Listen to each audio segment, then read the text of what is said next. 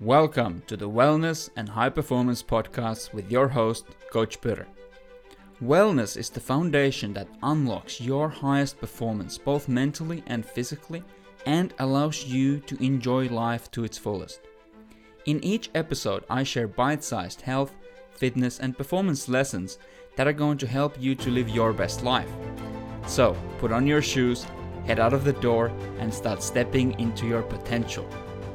Hello, friends. This is Coach Puru. I hope that you're having an absolutely amazing day, and I hope that you're doing awesome, awesome things in your world and in your life at the moment. Today, I want to talk to you about how you can walk yourself to a longer life. And if that sounds too good to be true, then I want rest assured, I have good news for you because I'm not exaggerating. You can walk yourself to a longer life walking is such a simple thing. It's you know almost too simple to be true, almost too simple to be really really good for you. But the reality is that walking is exceptionally good for your mind and exceptionally good for your body. So why is it good for your mind? Well, you know, when you go for a walk and, you know, you might put on a podcast, you might listen to an audiobook, or sometimes what I like to do is just to go for a walk, even without any external stimulation. And when you when you're walking, the scenery is changing. You're allowing your mind to replay the events that have happened during the day, and you know you might think about things, or you might just have some completely new thoughts pop up from you know, somewhere in your unconscious mind, from your subconscious mind. And that oftentimes doesn't happen if you're always stimulating yourself. If you always, if you're watching TV, if you're listening to something, if you're reading, you're always paying attention to something what someone is saying to you. But you know, just going for a walk and just allowing your mind to just free flow. Sometimes you get ex- exceptional golden nuggets just pop out from your subconscious mind. And you're like wow where did that come from? But it had just been brewing there in your mind. But you just hadn't had the space to allow that amazing golden nugget to pop into the view and pop into your awareness. So that's why i really for me personally and for a lot of other people just going for a walk is a really really good exercise for your mental health and your your mental clarity but today I want to take the opportunity to talk to you about the scientifically proven health benefits of walking. And in particular, I want to start by talking about a very recent meta analysis by Jayedi et al. with Jayedi and the colleagues. Then this paper was published in the early 2022, so very recent. So this meta analysis sought to determine the relationship between your daily step count and all cause mortality. So, all cause mortality means dying from any reason. So, they wanted to find out if there's a relationship between the amount of steps that, steps that you take every day and your chances of dying for any reason. So, this paper was absolutely massive. It included 28,131 participants and a total of 175,370 total person years. So, absolutely monstrous data set that these researchers were looking at. So, in this meta analysis, unsurprisingly, they found a very strong correlation between daily step count and all cause mortality. And it was an inverse correlation, meaning that the higher the step count, the lower your chances of dying from any reason. And the opposite was also true. So the less you walk every day, the higher your chances were from dying of any reason. So to summarize the data, 10,000 steps was associated with a 56 sorry, oh my god, the Finglish, it just pops out completely from nowhere. 10,000 steps a day was associated with a 56% reduction in your risk of dying for any reason when compared to 2,700 steps per day. And 16,000 steps per day, so that was the largest amount of steps that people were taking in these data sets, that was associated with a 66% lower risk of dying from any reason when compared to only taking 2,700 steps per day. Additional to that, they also found that each 500 to and 1000 step increment was associated with a 5 to 21% lower risk of cardiovascular disease. So these are absolutely amazing numbers that you can reduce your chances of dying from any reason by 56% if you take from daily step count from 2700 with which is not much to 10,000 and 10,000 that's not unreasonable at all. Like you actually don't have to walk for that long to get to 10,000 steps. So put these numbers into perspective and kind of you know contextualize how amazing these findings are. Consider that smoking right? We all can pretty much agree that smoking is probably not very good for you. And according to data smoking seems to be associated with approximately 70 to 80% higher rates of all cause mortality right? 70 80% so if you smoke you're going to be 70 to 80% more likely to die from any cause because it's bad for your health.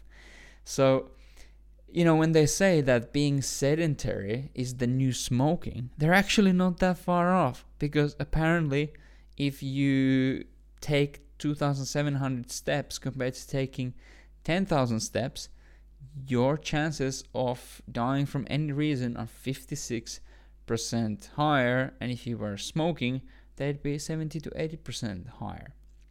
So moving is good for you. And this is not really a surprise because exercising, you know, walking, it's going to improve your body composition, it's going to improve your cognition, it's going to improve blood sugar control, it's going to improve your blood lipid markers like cholesterol levels and triglycerides. It's also going to reduce blood pressure, it's going to reduce stress. All these positive impacts for your physiology and for your psychology, the mind and the body both. So, giving yourself a daily step goal, it really seems that it's it's one of the easiest and the most accessible ways in which anyone can improve their overall health. And you know, I've been recommending my clients to, to have a step goal of at least 10 sometimes 8000 but at least 10000 steps per day. And this is it's it's not an unreasonable amount of steps by any stretch at all. So this is nice. That's nice to hear that walking's being associated with you know good health and re- reduction in your chances of dying. And there was another meta-analysis that i kind of wanted to bring up here, and this one was published in 2015 by Hanson et al.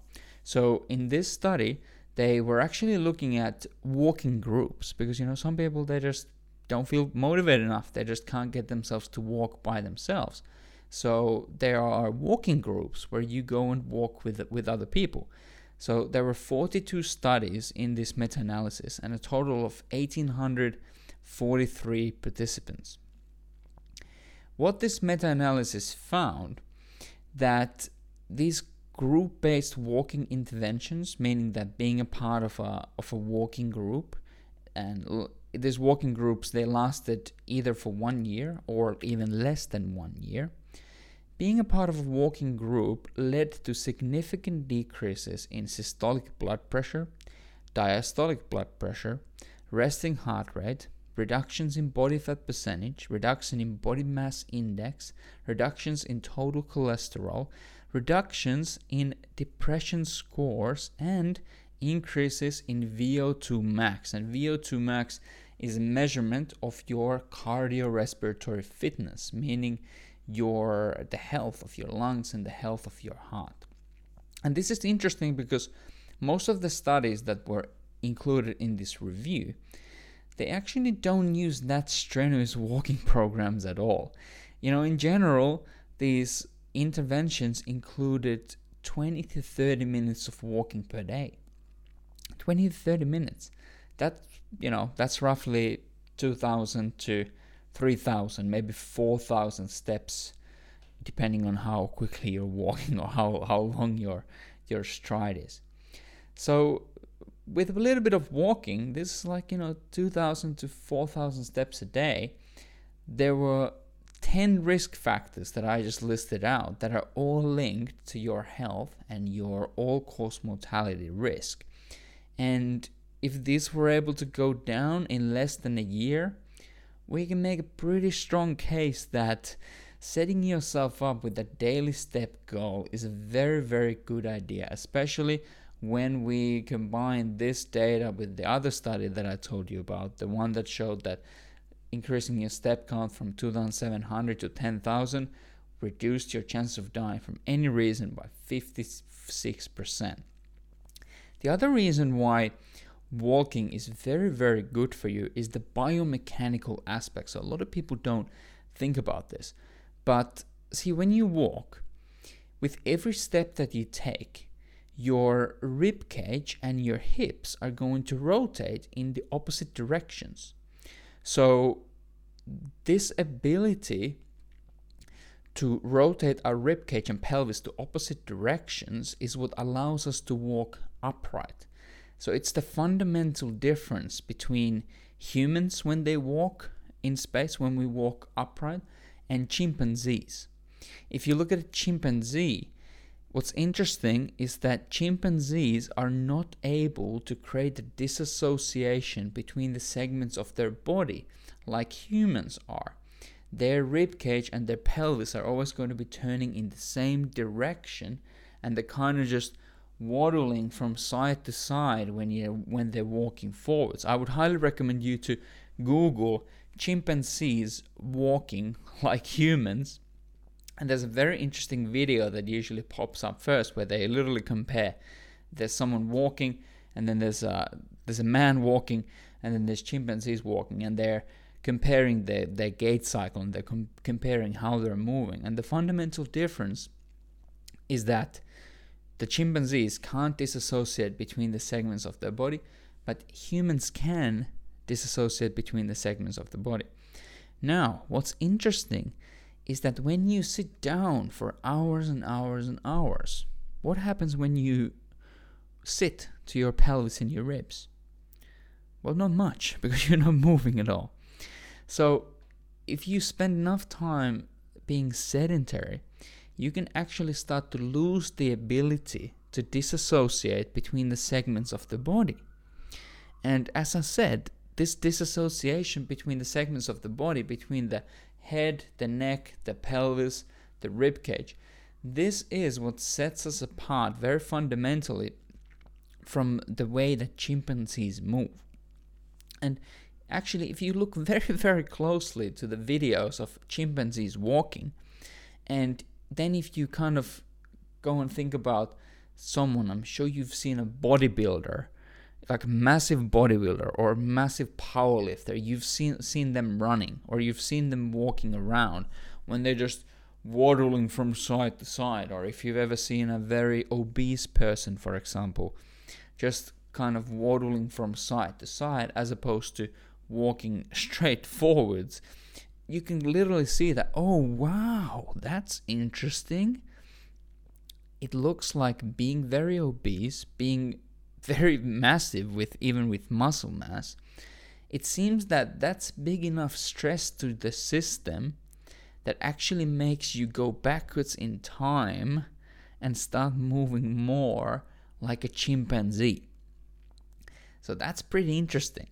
So now when you just when you go for your walk you creating this rotation in your pelvis and in your rib cage and you're able to disassociate between the segments of your body, and with each step, these rotations in the pelvis and the rib cage are actually going to create space in your shoulders and your hips, and they're going to free up range of motion for your shoulders, for you to move your arms, and for your hips so that you can move your legs better. So, walking is this fundamental maintenance type exercise that you should participate in every single day. You know, not only from the perspective of living longer, like I've covered in the part in the couple minutes ago in this episode, but from the perspective of maintaining the ability to turn the rib cage and the pelvis and maintain mobility. The other thing that happens when you walk is that you literally actually use every single muscle in your body to some degree. Obviously, not to a very high degree, but to some degree. And you're going to be pumping blood th- through the body. And walking, flushing fl- blood around the body and getting blood flow to circulate to areas where it doesn't circulate to when you're just sitting around is really, really important for your health and your recovery because in the blood, that's where all the nutrients exist that can be delivered to different areas of your body. And that's where oxygen also exists. And oxygen is very very important to the functioning and health of every single cell in your body. So when you walk around, when you go for a walk, there's going to be plenty of blood flow going through all the major muscles of your body, going through, in fact, every single muscle of your body in a much bigger degree than when you're just sitting around. And because when you're walking around, you're carrying oxygen and nutrients within this blood, that's very, very good for the health and well being and the recovery of every single cell in your body and every single muscle in your body. You know, when I take a, when I have a rest day from training, contrary to popular belief, I do not train seven days a week. I actually train four days a week, and once a week I usually go surfing. But when I'm not training, on on a Wednesday, usually Monday, Tuesday is going to be training. Wednesday is going to be off, and then weekends are also going to be off from resistance training. You can bloody bet your ass off though that on my rest days I go for a walk. And I go for a pretty long walk because I'm not training on that day. And I want to take advantage of this ability to recapture my movement capabilities on my rest days because of the rotations of the ribcage and the pelvis. And also to deliver my body those vital nutrients via extra, extra blood flow that are going to accelerate my recovery. So there you go.